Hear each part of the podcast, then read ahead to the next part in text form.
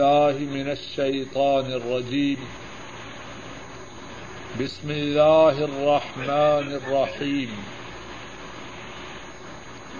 فإن حاجوك فقل فإن حاجوك فقل أسلمت وجهي لله ومن اتبعني.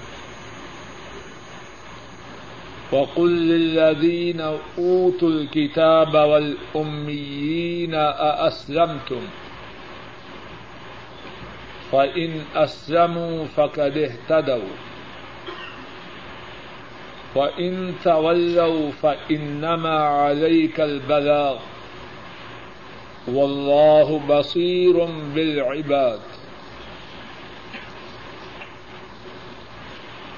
پس اگر وہ آپ سے جھگڑا کریں تو آپ فرما دیجیے میں نے اپنے چہرے کو اللہ کا تابے دار بنایا اور ان لوگوں نے بھی جنہوں نے میری پیروی کی۔ اور آپ فرما دیجیے ان لوگوں سے جو کتاب دیے گئے اور ان پڑھوں سے کیا تم مسلمان ہوئے؟ پس اگر وہ مسلمان ہوگے تو وہ ہدایت پا گے اور اگر وہ پھر گئے، پس بے شک آپ پر پہنچانا ہے اور اللہ بندوں کو دیکھنے والے ہیں۔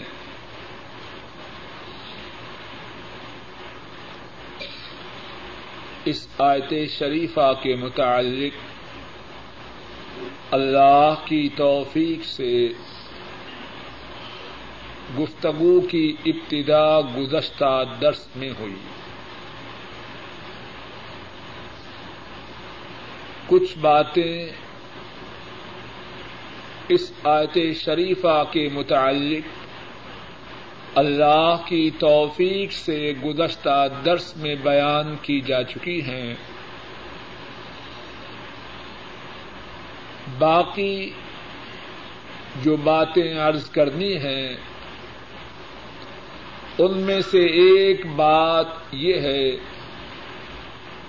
اللہ نے فرمایا اہل کتاب ان پڑھ لوگ، اگر وہ مسلمان ہو جائیں تو ہدایت پا گئے ہدایت پانے کا جو ذریعہ ہے، ہدایت پانے کی جو راہ ہے، وہ ان کا مسلمان بننا ہے۔ اور پھر اس کے بعد فرمایا ان طلو فإنما عليك البلاغ آپ کے بتلانے کے بعد، آپ کے سمجھانے کے بعد، پھر بھی اگر وہ منہ پھیریں، وہ اعراض کریں، تو آپ پر ہے بات کا پہنچانا غور کیجیے نبی مکرم صلی اللہ علیہ وسلم کی ذمہ داری یہ تھی کہ وہ دین کا پیغام اہل کتاب کو مشکین کو، سب کو پہنچا دے۔ پیغام کے پہنچانے کے بعد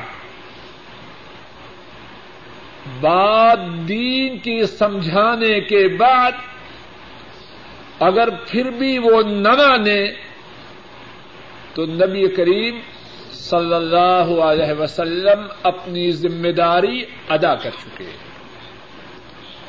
ان کے نہ ماننے کا گنا آپ صلی اللہ علیہ وسلم کے ذمہ نہ ہوگا۔ اور یہی بات آپ کی امت کے لیے۔ ہے اللہ کی یہ رحمت ہے کہ ہم جو مسلمان ہیں، ہماری ذمہ داری بھی دین کی بات کا پہنچانا ہے۔ دین کی بات کا اپنی استطاعت کے مطابق سمجھانا ہے۔ ہم دین کی بات پہنچاتے رہے۔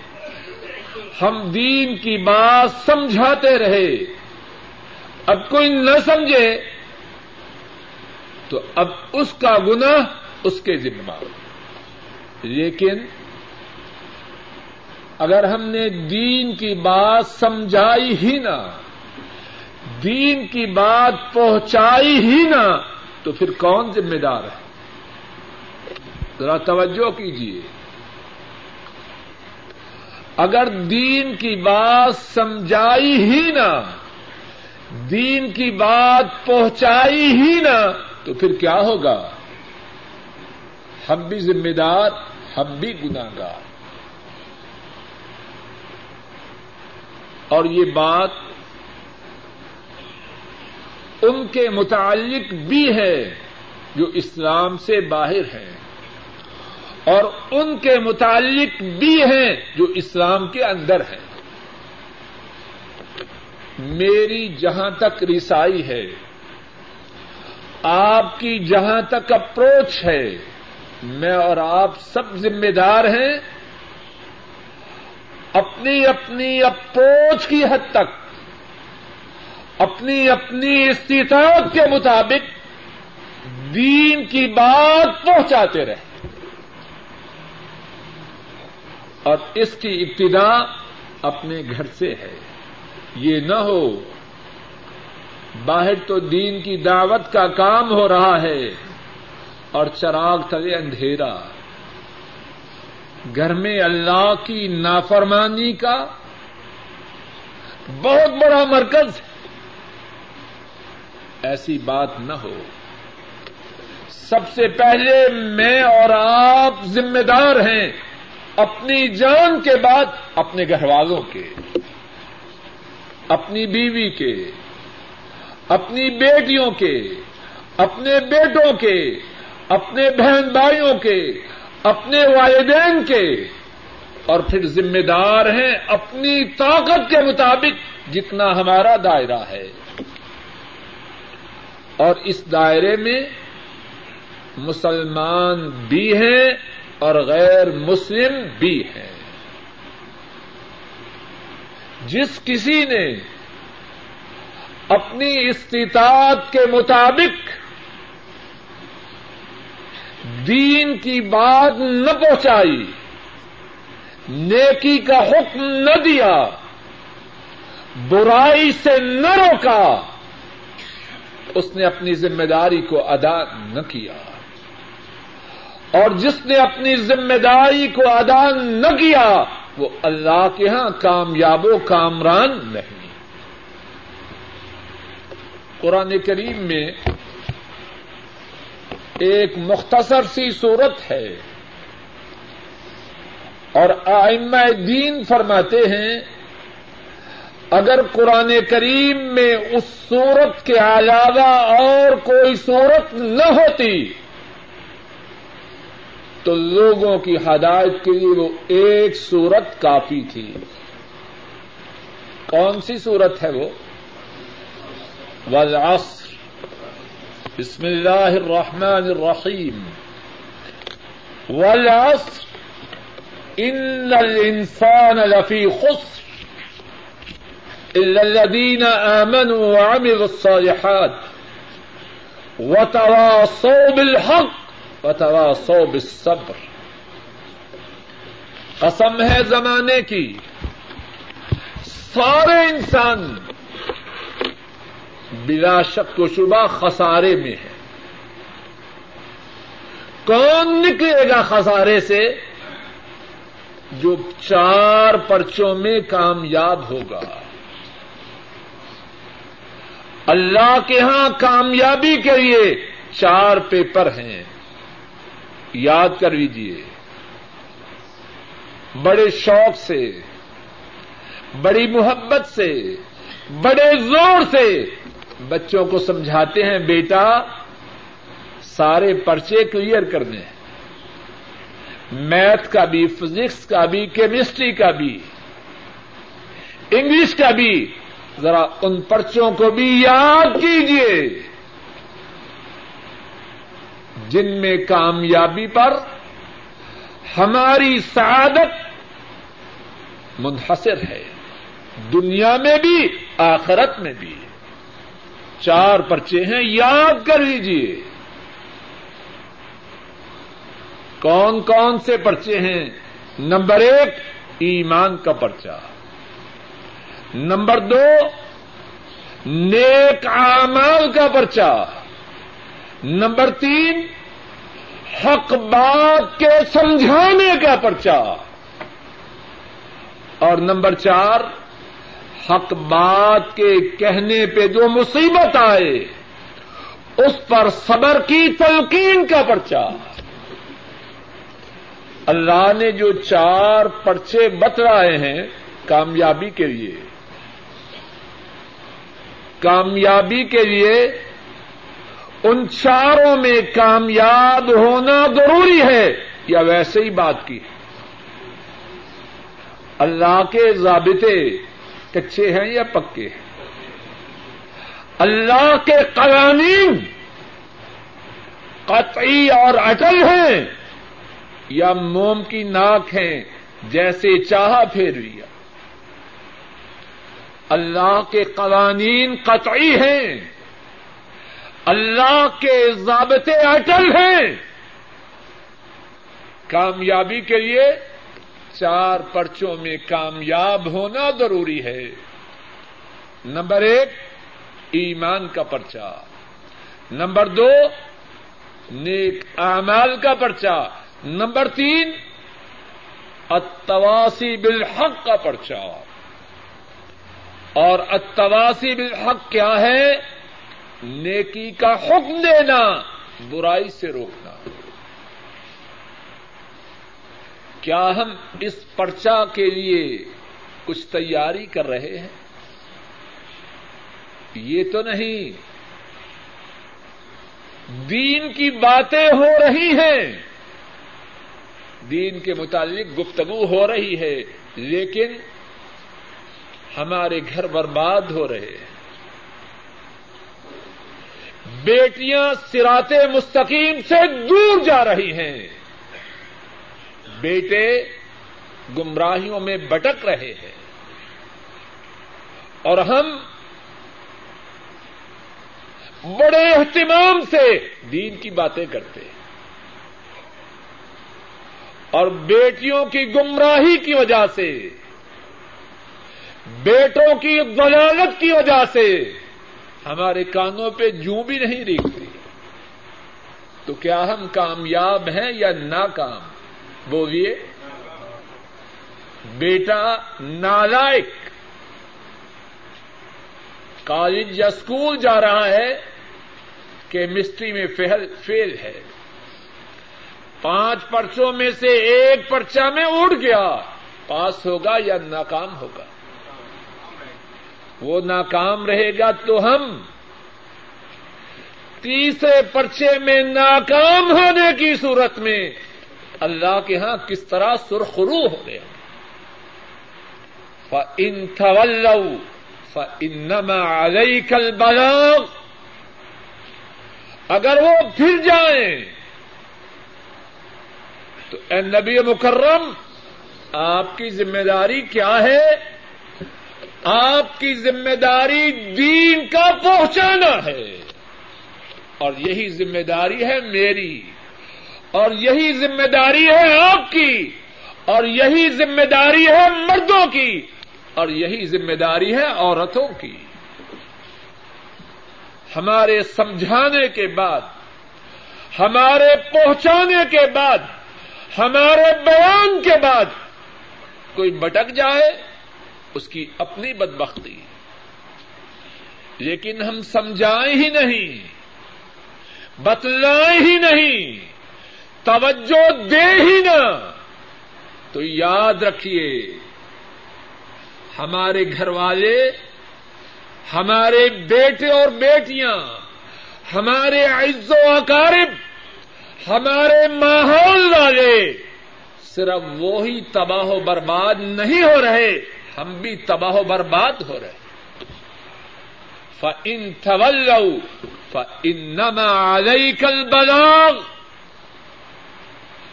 اگر وہ یہودی، وہ عیسائی، وہ مشرق پھر جائیں، آپ کی ذمہ داری کیا ہے؟ آپ کی ذمہ داری پہنچانا ہے۔ اور پھر اس کے بعد کیا فرمایا؟ واللہ بصیر بالعباد۔ اور اللہ بندوں کو دیکھنے والے کون کون اپنی ذمہ داری کو پورا کر رہا ہے؟ کون کون مسلمان بن رہا ہے؟ اور کون کون اسلام سے اعراض کر رہا ہے؟ وہ اللہ وہ ہیں۔ نہ ان سے نیکوں کی نیکی پوشیدہ ہے، نہ باغیوں کی بغاوت ان سے چھپی ہے۔ وہ بندوں کی سب باتوں سے آگاہ ہیں، بندوں کی سب باتوں سے باخبر ہے بڑی کاری سمجھ یکفرون بآیات اللہ۔ ويقتلون النبيين بغير حق. ويقتلون الذين يأمرون بالقسط من الناس فبشرهم بعذاب أليم. أولئك الذين حبطت أعمالهم في الدنيا والآخرة. وما لهم من ناصرين.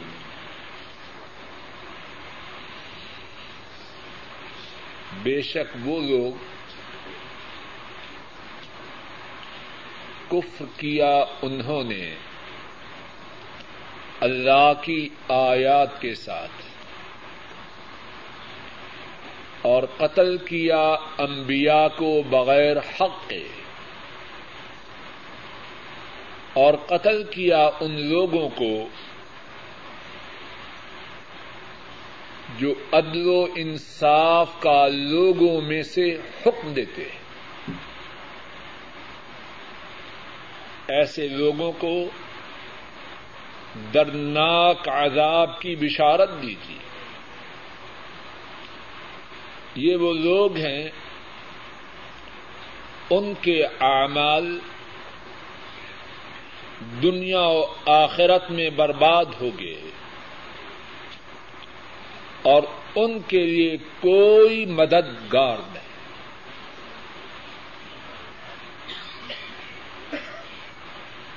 ان دو آیات کریمہ میں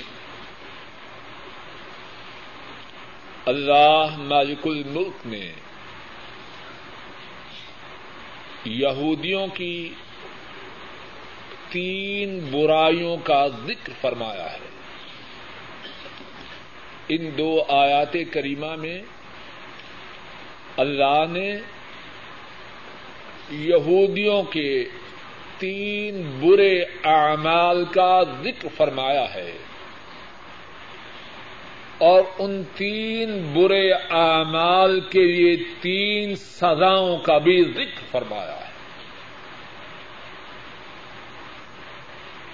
ان دو آیات کریمہ میں جو باتیں ہیں، ان میں سے کچھ اللہ کی توفیق سے ایک ایک کر کے سمجھنے کی کوشش کرتے ہیں۔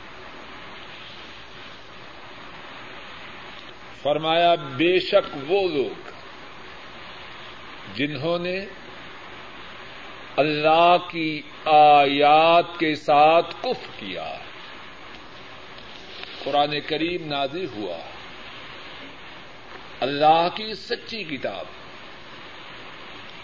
اور یہودیوں نے جانا کہ یہ اللہ کی سچی کتاب ہے، لیکن اس کا انکار کیا۔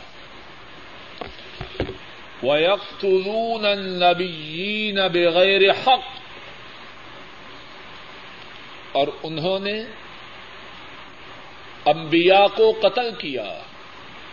نا حق۔ اور یہ ان کا دوسرا برا عمل۔ تیسری بات، وَيَقْتُلُونَ الَّذِينَ يَأْمُرُونَ بِالْقِسْطِ مِنَ النَّاسِ۔ اور لوگوں میں سے جو عدل و انصاف کا حکم دیتے ہیں، ان کو قتل کیا۔ فرمایا، ان تین برے اعمال والوں کو درناک عذاب کی بشارت دیجیے یہ ان کے لیے پہلی سزا ہے۔ دوسری سزا اولئک الذین حبطت اعمالهم فی الدنیا والآخرہ۔ دوسری سزا یہ ہے ان کے اعمال دنیا و آخرت میں برباد ہو گئے۔ اور تیسری سزا کیا ہے؟ وما لهم من ناصرین اللہ کے عذابوں سے چھٹکارا دلانے کے لیے ان کا کوئی مددگار نہ ہو۔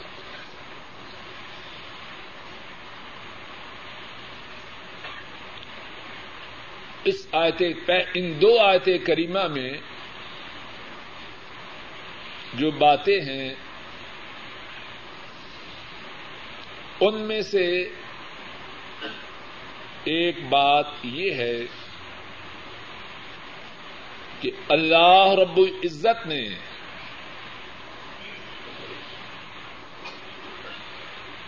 ان لوگوں کا جو نیکی کا حکم دینے والے ہیں، ان کا ذکر کن کے ساتھ کیا؟ ذرا توجہ کیجیے ہم بہت سی باتوں کو بھولے ہوئے۔ ذرا توجہ کیجیے اللہ نے نیکی کا حکم دینے والے لوگوں کا ذکر کن کے ساتھ کیا؟ کون جواب دے گا؟ انبیاء کے ساتھ۔ کیا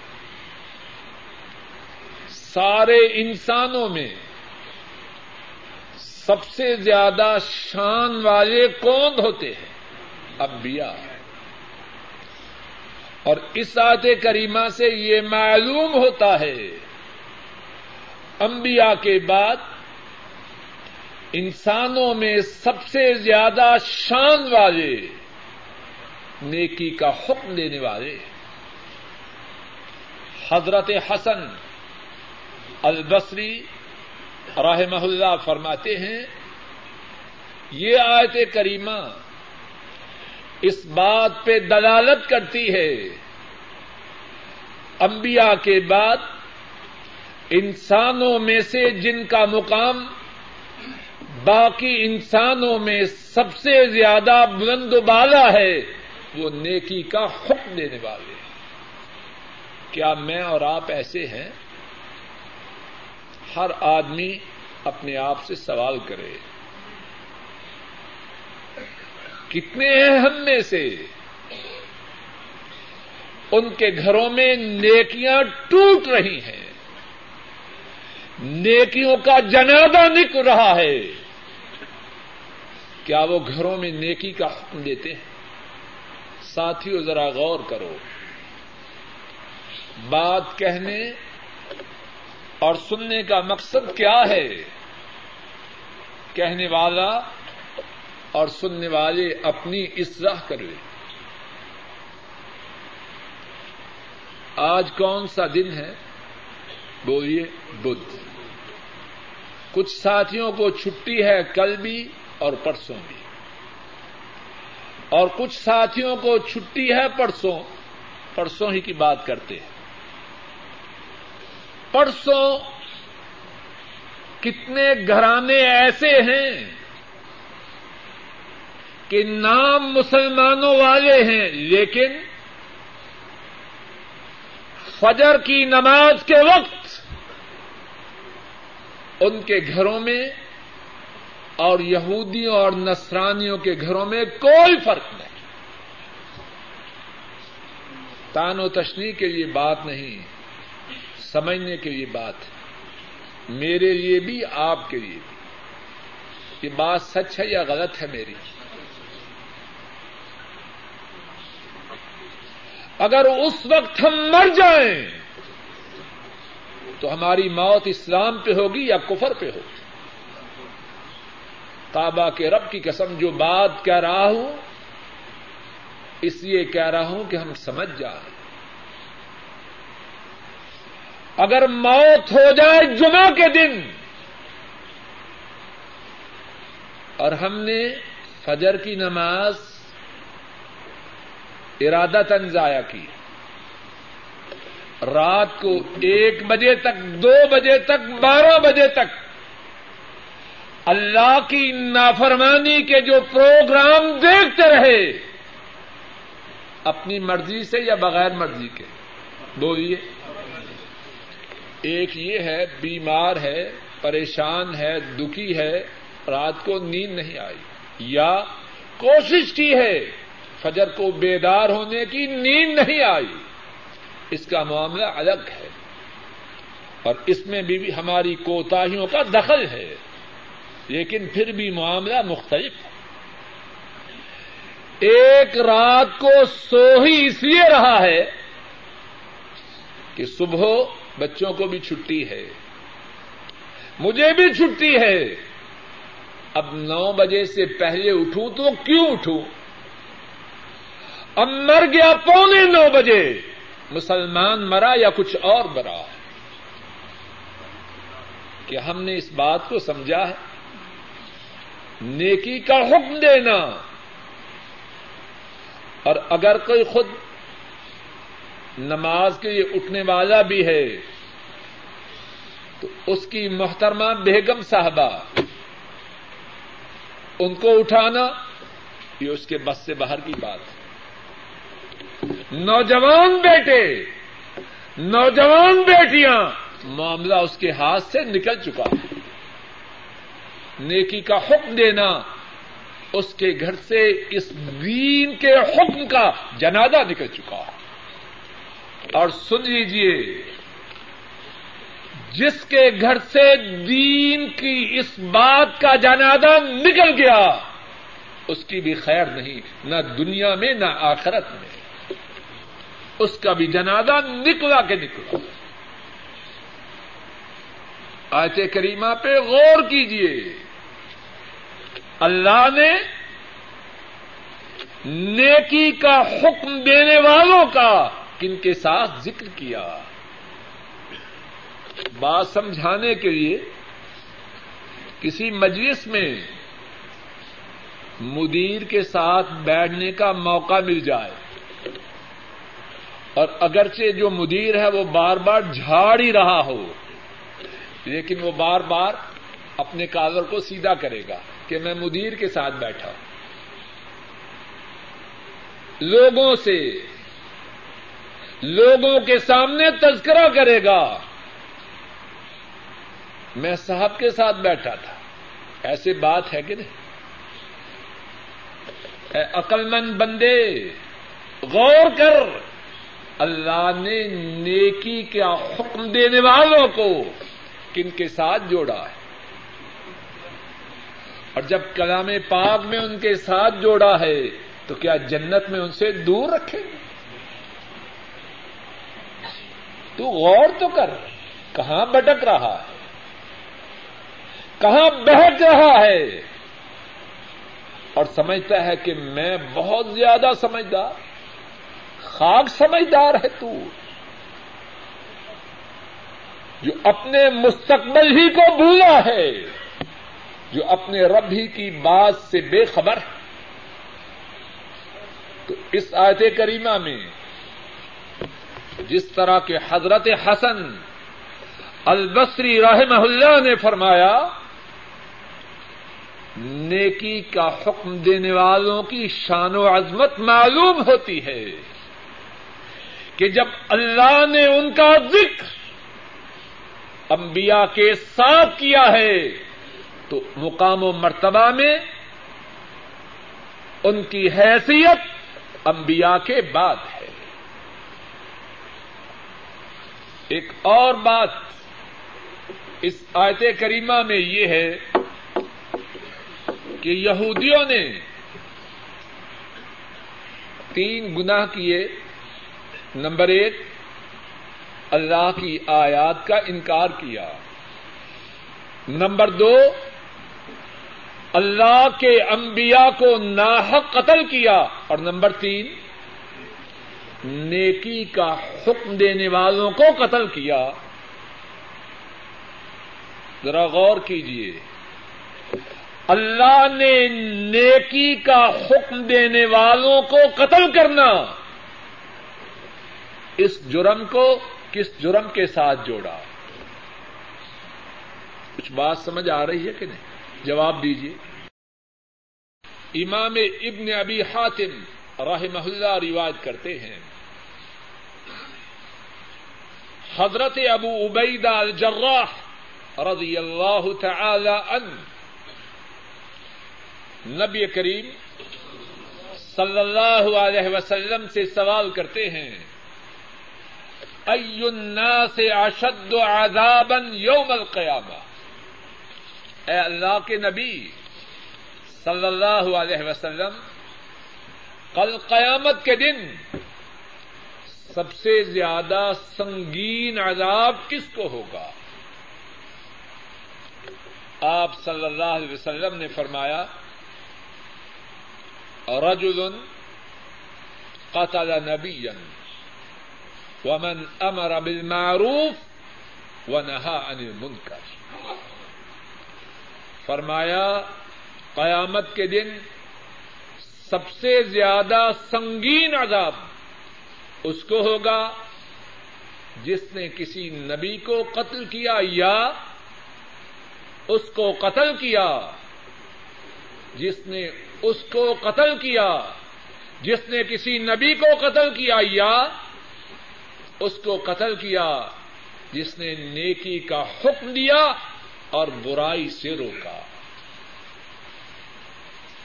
انتہائی سنگین گناہوں میں سے ایک گنا نیکی کا حکم دینے والوں کو قتل کر دو اور اس سے بھی وہی بات ثابت ہوئی کہ نیکی کا حکم دینے والوں کی شان اللہ کے ہاں کتنی بلند و بالا ہے۔ اور سنیے۔ امام ابن ماجہ راہ اللہ روایت کرتے ہیں۔ حضرت ابو اماما رضی اللہ تعالی ان وہ اس حدیث کے راوی ہیں۔ اور رسول کریم صلی اللہ علیہ وسلم مینا میں ہیں۔ جمرہ اولا کو آپ نے کنکریاں ماری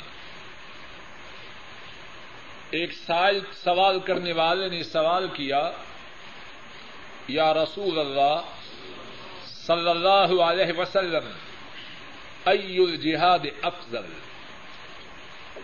سب سے اعلی جہاد کون سا ہے؟ آپ صلی اللہ علیہ وسلم خاموش رہے۔ آپ دوسرے جمرے کے پاس آئے اور اس کو دیکھا تو سوال کرنے والے نے اپنے سوال کو پھر دوہرایا اے اللہ کے رسول، صلی اللہ علیہ وسلم، سب سے اعلی جہاد کون سا ہے؟ آپ صلی اللہ علیہ وسلم دوبارہ خاموش رہے۔ اس کے بعد آپ نے جمرائے عقابہ کو کنکری ماری اور اپنی سواری پہ سوار ہونے کے لیے اوپر چڑھے۔ وہ جو نیچے جس میں پاؤں رکھ کے چڑھتے ہیں، اس کو کیا کہتے ہیں؟ اردو میں؟ رکاب میں قدم مبارک رکھا۔ تو آپ نے فرمایا این سائل سب سے اعلی جہاد کے متعلق سوال کرنے والا کہاں ہے؟ سائل نے عرض کی، میں ہوں اے اللہ کے رسول۔ آپ صلی اللہ علیہ وسلم نے فرمایا، افضل الجہاد قلمت حق۔ اندزی سلطان جائر۔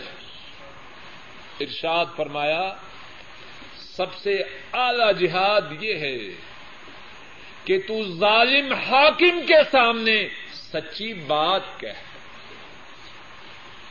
کتنی شان ہے نیکی کی بات کہنے والے کی۔ رک جائیے۔ ظالم حاکم کے ساتھ بات کہنا تو دور کی بات ہے۔ ہم میں سے کتنے ہیں جو اپنی بیگم کے سامنے سچی بات کہتے ہیں؟ شرم کی بات ہے، ہنسنے کی ہنسنے کی بات نہیں۔ اور کوئی پوچھے تو بڑے فخر سے کہتے ہیں، دل جو چاہتا ہے داڑھی رکھوں، آپ کی بھابھی نہیں مانتی۔ یہ ہے اسلام، یہ ہے نیکی کا حکم دینے والا، یہ ہے جابر سلطان کے سامنے کلمہ حق کہنے والا۔ آدمی بات کہنے سے پہلے ذرا غور تو کرے، کیا کہہ رہا ہے؟ اپنی شخصیت کی نبی کر رہا ہے۔ اگر تو ایسا ہے، تو مرد ہے یا کیا ہے؟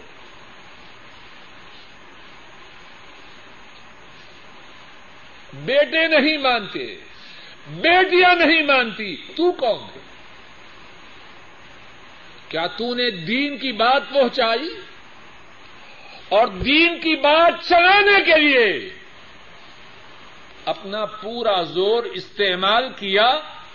اگر تو نے کیا تو تو اللہ کے ہاں بری ہے، لیکن تو نے تو کیا ہی نہیں۔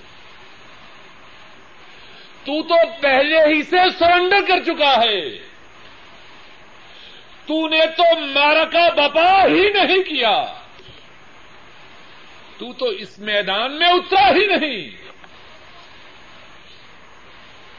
تجھے اس سے کیا تعلق کہ سب سے بہترین جہاد جابر سلطان کے سامنے کلمہ حق کہنا ہے؟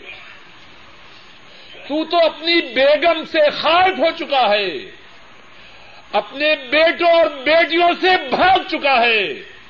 تو جابر سلطان کے سامنے کیا کہے گا؟ ایک اور حدیث پاک میں ہے۔ امام حاکم راہ اللہ روایت کرتے ہیں۔ حضرت جابر رضی اللہ تعالی ان وہ روایت کرتے ہیں۔ رسول کریم صلی اللہ علیہ وسلم فرماتے ہیں، سید الشہداء حمزہ تبن عبد المطلب ورجل قام الى امام جائر فامره ونهاه فقتله. ارشاد فرمایا، سید الشہداء، تمام شہیدوں کے جو سردار ہیں، وہ کون ہیں؟ حضرت حمزہ ہے اور رک جائیے۔ ہم اپنی نسبت تو ان کی طرف کرتے ہیں، لیکن بات اپنی چلاتے ہیں۔ ہمارے یہاں محرم کے دنوں میں سید الشہداء ایڈیشن نکلتے ہیں۔ نکلتے ہیں کہ نہیں؟ کون مراد ہوتا ہے ہماری صحافت میں سید الشہداء سے؟ حضرت حسین رضی اللہ تعالی ان ان کی محبت ایمان کا جز ہے۔ جو ان سے محبت نہ کرے، وہ اپنے ایمان کا جائزہ لے کہ مسلمان بھی ہے یا اسلام سے نکل چکا ہے۔ لیکن ان کی محبت کی آڑ میں، ان کی محبت کے دعوے میں کسی کو اس بات کی اجازت نہیں کہ ان کے نانا محترم کی بتلائی ہوئی بات کو بدل دے۔ ان کے نانا محترم نے سید الشہداء کا ٹائٹل سید الشہداء کا لقب کس کو دیا۔ اپنے چچا محترم حضرت حمزہ کو۔ کسی کو اس بات کی اجازت نہیں کہ یہ رقب حمزہ سے چھین کر کسی اور کو دے رضی اللہ تعالی ان۔ بات وہ ہے جو مدینے والے نے بتلائی اس میں تبدیلی۔ اس میں تبدیلی۔ اس کی اجازت کسی کو نہیں۔ سید الشہداء حمزہ تمن عبد المطلب۔ سید الشہداء کون ہے؟ حضرت حمزہ۔ اور ان کے ساتھ کون ہے؟ ورجل قام الى امام جائر۔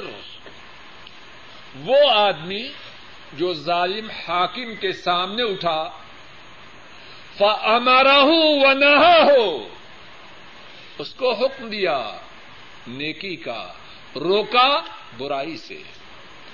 فاقت لاہو اس نے اس کو قتل کر دیا۔ کتنی شان ہے نیکی کا حکم دینے والوں کی۔ کتنا مقام ہے برائی سے روکنے والوں کا۔ اللہ کے نبی نے کس کے ساتھ جوڑا؟ سید الشہداء کے ساتھ۔ اور پھر اسی بات کی طرف آؤں۔ کیا ہم ایسے ہیں؟ باہر کی بات تو باہر کی ہے۔ کیا ہم اپنے گھروں میں نیکی کا حکم دینے والے، برائیوں سے روکنے والے۔ اور کہنے کا مقصد، دلوں کا دکھانا نہیں۔ اس غرض سے اپنا آرام چھوڑ کے، اپنے کام چھوڑ کے ہم نہیں آتے۔ آنے، سننے، سنانے کا مقصد کیا ہے؟ اپنے حالات پر غور کریں۔ کتاب و سنت کے رنگ میں اپنے آپ کو رنگ اب وقت ہے اپنی اصلاح کا۔ اب وقت ہے اپنے آپ کو بدلنے کا۔ وہ وقت آنے والا ہے۔ چیخیں گے چلائیں گے، روئیں گے، پیٹیں گے۔ کچھ فائدہ نہ اس آیت کریمہ میں ایک بات یہ بیان کی۔ کہ جو ان کو قتل کرے، جو نیکی کا حکم دینے والے ہیں، اس کا جرم انتہائی سنگین جرم ہے۔ اللہ نے ان کے ساتھ بیان کیا۔ اللہ نے اس جرم کو انبیاء کو قتل کرنے کے جرم کے ساتھ بیان کیا۔ اور پھر نبی کریم صلی اللہ علیہ وسلم نے یہودیوں کے انبیاء کو قتل کرنے کے متعلق حضرت ابو عبیدہ کی حدیث ہی میں بیان فرمایا۔ آپ نے فرمایا، اے ابو عبیدہ، بنو اسرائیل نے ایک ہی دن صبح سویرے۔ ترتالیس انبیاء کو قتل کر دیا اتنے بدبخت۔ ترتالیس انبیاء کو قتل کر دیا۔ نیک آدمی اٹھے۔ ان کی تعداد ایک سو ستر تھی۔ انہوں نے نیکی کا حکم دیا۔ اسی دن شام کے وقت ان ایک سو ستر کے ستر نیک بندوں کو نیکی کا حکم دینے کے جرم میں ان تمام کو بھی قتل کر دیا۔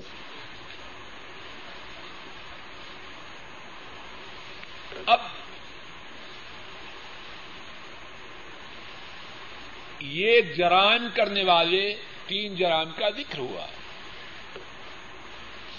اللہ کی آیات کا انکار انبیاء کو ناحق قتل کرنا، نیکی کا حکم دینے والوں کو قتل کرنا، ان تین جرائم کرنے والوں کی سزا کا ذکر ہوتا ہے۔ فبشرہم بعذاب علیم اے حبیب کریم صلی اللہ علیہ وسلم، آپ ان تین جرائم کرنے والوں کو دردناک عذاب کی بشارت دیجیے رک جائیے۔ توجہ سے ذرا بات کو سمجھیے۔ جو یہودی رسول کریم صلی اللہ علیہ وسلم کے زمانہ مبارک میں موجود تھے کیا انہوں نے اللہ کے انبیاء کو قتل کیا؟ جواب دیجیے کیا؟ اونچی جواب دیجیے انہوں نے تو نہیں قتل کیا۔ کیا انہوں نے نیکی کا حکم دینے والوں کو قتل کیا؟ نہیں کیا۔ اب ان کو عذاب کی بشارت کیوں ہے؟ فبشرہم بے عذاب علیم۔ یہ خطاب کس سے ہے؟ بولیے نبی کریم صلی اللہ علیہ وسلم سے۔ آپ کو حکم دیا جا رہا ہے عرش والے رب کی طرف سے۔ ان تین برے اعمال کے کرنے والوں کو کس بات کی بشارت دیجیے عذاب علیم کی۔ اب جنہوں نے قتل کیا، وہ تو مر مٹ چکے معلوم نہیں کتنے سو سال یا کتنے ہزار سال پہلے کے مر چکے ہیں اب قتل انہوں نے کیا اور عذاب کی بشارت ان کے لیے ہے جو آپ کے زمانے مبارک میں ہے ان کا کیا قصور ہے سوال سمجھ میں آ رہا ہے خوب سمجھیے اس سوال کی تہ میں ہماری خرابی ہے اور شاید کہ اللہ اس سوال کے سمجھنے سے ہماری اصلاح فرما دی ان یہودیوں نے جو آپ کے زمانے مبارک میں تھے، کسی نبی کو قتل نہ کیا۔ ایک نبی تو تشریف لائے، ہمارے رسول کریم صلی اللہ علیہ وسلم۔ گزشتہ یہودیوں نے انبیاء کو قتل کیا۔ نیکی کا حکم دینے والوں کو قتل کیا اور عذاب کی بشارت ہے ان کے لیے کیوں؟ سوال واضح ہے۔ مفسرین نے اللہ کی ان پہ تعداد رحمتیں قرآن کریم کی باتوں کو خوب کھول کھول کے امت کے سامنے رکھا۔ ایک مفسر لکھتے ہیں اس کا سبب یہ ہے، یہ یہودی جو آپ کے زمانہ مبارک میں موجود تھے، انہوں نے قتل تو نہ کیا، انبیاء کو نیکی کا حکم دینے والوں کو، مگر ان کے قتل کرنے کو پسند کیا۔ ان کے قتل کرنے پہ راضی ہوئے۔ اور جو گنا پہ راضی ہو، اس کے لیے وہی سزا ہے جو گناہ کرنے والے کے لیے۔ کیا بہت سے گناہ جو ہمارے سامنے ہو رہے ہیں، ہمارے گھروں میں ہو رہے ہیں اگر ہم کرتے نہیں تو ان گناہوں پہ راضی نہیں۔ جواب دیجیے۔ تو بچیں گے یا مارے جائیں گے؟ جو گنا پہ راضی ہو، جو گنا پہ راضی ہو، وہ گنا نہ بھی کرے، وہ مجرم ہے۔ اور ذرا بات سمجھ لیجیے۔ کتنے لوگ ہیں کہتے ہیں ہم راضی تو نہیں لیکن ہم کمزور ہیں۔ ٹھیک ہے۔ ذرا سمجھیے بات کو۔ جب تم راضی نہیں، تو گنا کرنے والوں کے ساتھ یہ ناپاک دانت کیوں نکال رہے ہیں؟ انہیں گلے لگا رہے ہیں۔ ان کی ہنسی میں شریک ہو رہے ہیں۔ لمبے لمبے دان نکال کے اپنی رضامندی کا اظہار کر رہے ہیں۔ اگر آپ دل سے ناپسند کرتے ہوں، تو آپ کے چہرے پہ مسکراہٹ آئے گی؟ آئے گی؟ آپ سے کوئی پیسے چھین لے اور آپ بے بس ہیں، کمزور ہیں، تو کیا آپ کے چہرے پہ چمک ہوگی؟ چہرہ حشاش بشاش ہوگا؟ چہرے کا رنگ بدل جائے گا۔ کان تھڑکنے شروع ہو جائیں گے، نتنے پھول جائیں گے۔ ٹھیک ہے۔ اتنی طاقت تو نہ تھی کہ چھینی ہوئی رقم واپس لے لوں۔ لیکن جسم کا ہر حصہ میری ناراضگی کو ظاہر کرے گا۔ ایسی بات ہے کہ نہیں؟ کیا وہ گنا جو ہمارے سامنے ہمارے گھروں میں ہوتے ہیں، ہمارے کمب اور برادریوں میں ہوتے ہیں۔ اگر ہم ان کو بدلنے کی طاقت نہیں رکھتے، تو کیا ہمارے چہروں سے، ہمارے کانوں سے، ہمارے رخساروں سے، ہمارے نتنوں سے ناراضگی ٹپکتی ہے؟ بولیے، تو پھر کیا ہم سچے ہیں یا جھوٹے ہیں؟ یہ یہودی انہوں نے قتل نہ کیا، لیکن پہلوں کے انبیاء کے قتل پہ راضی ہوئے۔ ان کے لیے بھی عذاب عظیم کی بشارت۔ اللہ مالک الملک اپنے فضل و کرم سے کہنے والے کو اور سب سننے والوں کو ہدایت عطا فرمائے۔ ہمارے گناہوں کو ہماری غفلتوں کو، ہماری کوتاہیوں کو، ہماری سستیوں کو، ہماری بغاوتوں کو، ہماری سرکشیوں کو، ہماری مداحنت کو، ہمارے نفاق کو اپنے فضل و کرم سے معاف فرمائے۔ اے اللہ، ہم سب کی اصلاح فرما۔ اے اللہ، کہنے والے کی اصلاح فرما۔ سب سننے والوں کی اصلاح فرما۔ ہمارے گھر والوں کی اصلاح فرما۔ ہماری اولادوں کی اصلاح فرما۔ ہمارے بہن بھائیوں کی اصلاح فرما۔ اے اللہ ساری امت کی اصلاح فرما۔ اے اللہ جو گناہ ہو چکے، اے اللہ انہیں معاف فرما۔ اے اللہ جو گناہ ہو چکے، انہیں معاف فرما۔ اور آئندہ سب گناہوں سے محفوظ فرما۔ اے اللہ کہنے میں سننے میں سمجھنے میں سمجھانے میں بولنے میں سننے میں جو جو غلطی ہوئی ہے اس کو معاف فرما۔ اے اللہ جو ٹھیک بات کہی اور سنی گئی ہے اے اللہ اس کو قبول فرما۔ اے اللہ اس کو گناہوں کی معافی کا ذریعہ بنا۔ اے اللہ اس کو پریشانیوں کی دوری کا سبب بنا۔ اے اللہ، اس کو اپنے تقرب کا ذریعہ بنا۔ اے اللہ، ہمارے والدین میں سے جو فوت ہو چکے ہیں ایمان کی حالت میں، اے اللہ، ان کے گناہوں کو معاف فرما۔ ان کے دراجات کو بلند فرما۔ ان کی قبروں کو جنت کی باغیچہ بنا۔ اے اللہ، ہمارے بوڑھے ماں باپ میں سے جو زندہ ہیں اے اللہ ان پہ رحم فرما۔ اے اللہ ان پہ رحم فرما۔ اے اللہ ان پہ رحم فرما۔ اے اللہ ان پہ رحم فرما۔ اے اللہ ان پہ رحم فرما۔ اے اللہ ان کی بیماریوں کو دور فرما۔ اے اللہ ان کی پریشانیوں کو دور فرما۔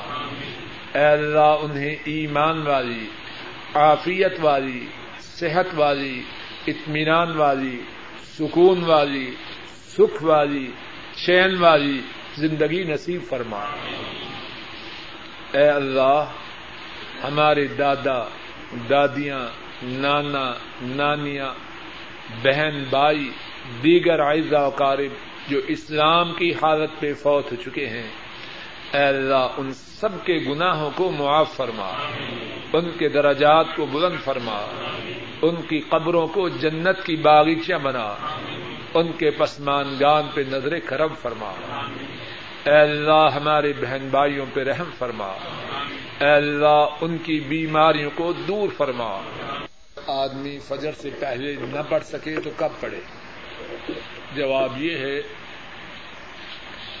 فجر کی سنتیں اگر آدمی پہلے نہ پڑھ سکے تو نماز کے بعد بھی پڑھ سکتا ہے اور سورج نکلنے کے بعد بھی۔ نبی کریم صلی اللہ علیہ وسلم نے فجر کی نماز کے بعد دو سنتیں پڑھنے کی اجازت دی۔ بعض لوگ اس کو ناپسند کرتے ہیں۔ کیوں کرتے ہیں؟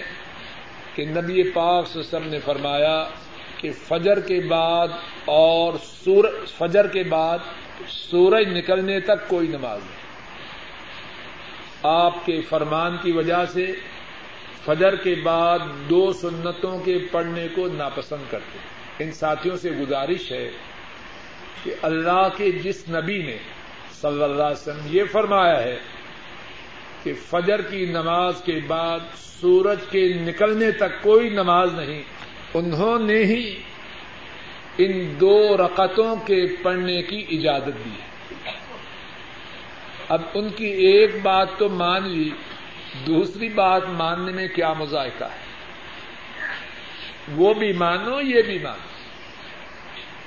وہ ہے جنرل لا، اور اس میں سے یہ ایکسپشن ہے، استثناء ہے۔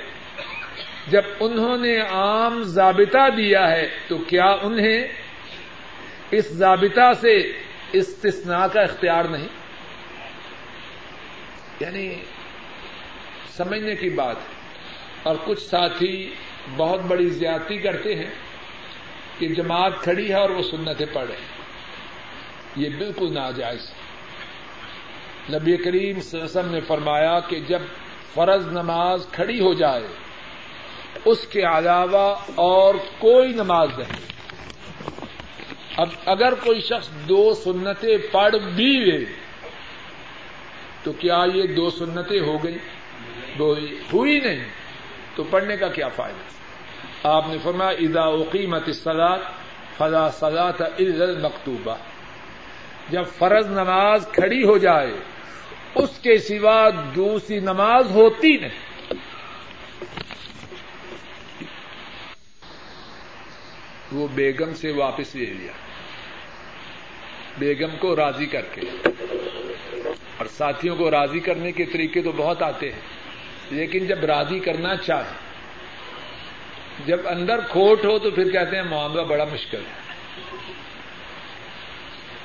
حق مہر کا سونا بیگم کو راضی کر کے واپس لے لیا۔ اس میں کوئی حرج ہے، کوئی حرج نہیں۔ اگر بیگم اپنی رضامندی سے سارا حق مہر واپس کر دے یا معاف کر دے، اس کو اجازت لیکن یہ نہ کرے کہ اگر واپس نہ کیا تو تنگ کروں گا۔ پھر خیر نہیں، میں کہ نہیں جانے دوں گا؟ ایسے نہ کرے، ایسا کرنا حرام ہے۔ خوشی سے، رضامندی سے بیگم معاف کر دے تو اس کو اجازت ہے۔ بلکہ اگر اس کے پاس اپنے پیسے ہیں وہ بھی دے دے تو اس کو اجازت ہے۔ دوسرا یہ ہے کہ آدمی کو ضرورت ہوئی بیگم نے دے دیا اجازت سے، اب چاہتا ہے دوبارہ دے دے، تو اچھی بات ہے۔ اگر وہ دینا چاہتا ہے، بیگم نے دیا اجازت سے، اب واپس کرنا چاہتا ہے اپنی خوشی سے، بسم اللہ کر دے، بڑی اچھی بات ہے۔ تیسری تیسرا سوال یہ ہے کہ حق مہر کا جو سونا ہے، کیا اس پر زکات ہے کہ نہیں؟ اس پر بھی زکات ہے۔ اگر وہ نصاب کو پہنچ جائے، اگر بیگم کو دے چکا ہے، اس کی ملکیت میں ہے، تو اس کی زکات بیگم کے ذمہ ہے۔ اور اگر واپس لے چکا ہے، تو جس نے واپس لیا، اس کے ذمہ ہے۔ غریبوں کا کیا قصور؟ ان کا حق تو ہے، ان کو تو ملنا چاہیے۔ ایک سوال یہ ہے کہ رمضان گزر چکا، اس میں بیماری کی وجہ سے یا سفر کی وجہ سے رودے نہ رکھے۔ اب دوسرا رمضان آیا، تب تک بھی روزے نہ رکھے گے اور وہ بھی گزر گیا۔ اب پچھلے رمضان کے روزوں کے مطابق کیا حکم ہے؟ ایک بات تو یہ ہے کہ وہ روزے رکھے۔ دوسری بات یہ ہے، کیا اس کے ذمے کفارہ ہے؟ میرے محدود اور ناقص علم کے مطابق حدیث پاک میں اس کے مطابق کوئی سراحت نہیں۔ ویسے بعض علماء فتویٰ دیتے ہیں کہ ہر روزے کے ساتھ کفارہ بھی دے۔ شاید کہ انشاءاللہ اگر کفارہ نہ بھی دے تو اللہ کے فضل و کرم سے کچھ حرض نہ ہوگا، لیکن حدیث پاک میں اس بارے میں وضاحت نہیں۔ لیکن جو ضروری اور پکی بات ہے کہ اولی فرصت میں روزے رکھ دیں ان کے رکھنے میں تاخیر نہ کریں اگر وطر کی نماز رہ جائے، تو صبح سورج نکلنے کے بعد پڑھے۔ بات کا خلاصہ یہ ہے، قبرستان میں جانا درست نہیں۔ اگرچہ اس بارے میں تفصیل ہے، لیکن خلاصہ یہ ہے کہ عورتوں کے لیے قبرستان میں جانا درست نہیں، اور یہ بات عورتوں کے لیے رحمت کی ہے۔ عورتیں نسبتاً کمزور دے ان پر شفقت و رحمت کا تقاضا یہ ہے کہ وہ قبرستان نہ جائیں۔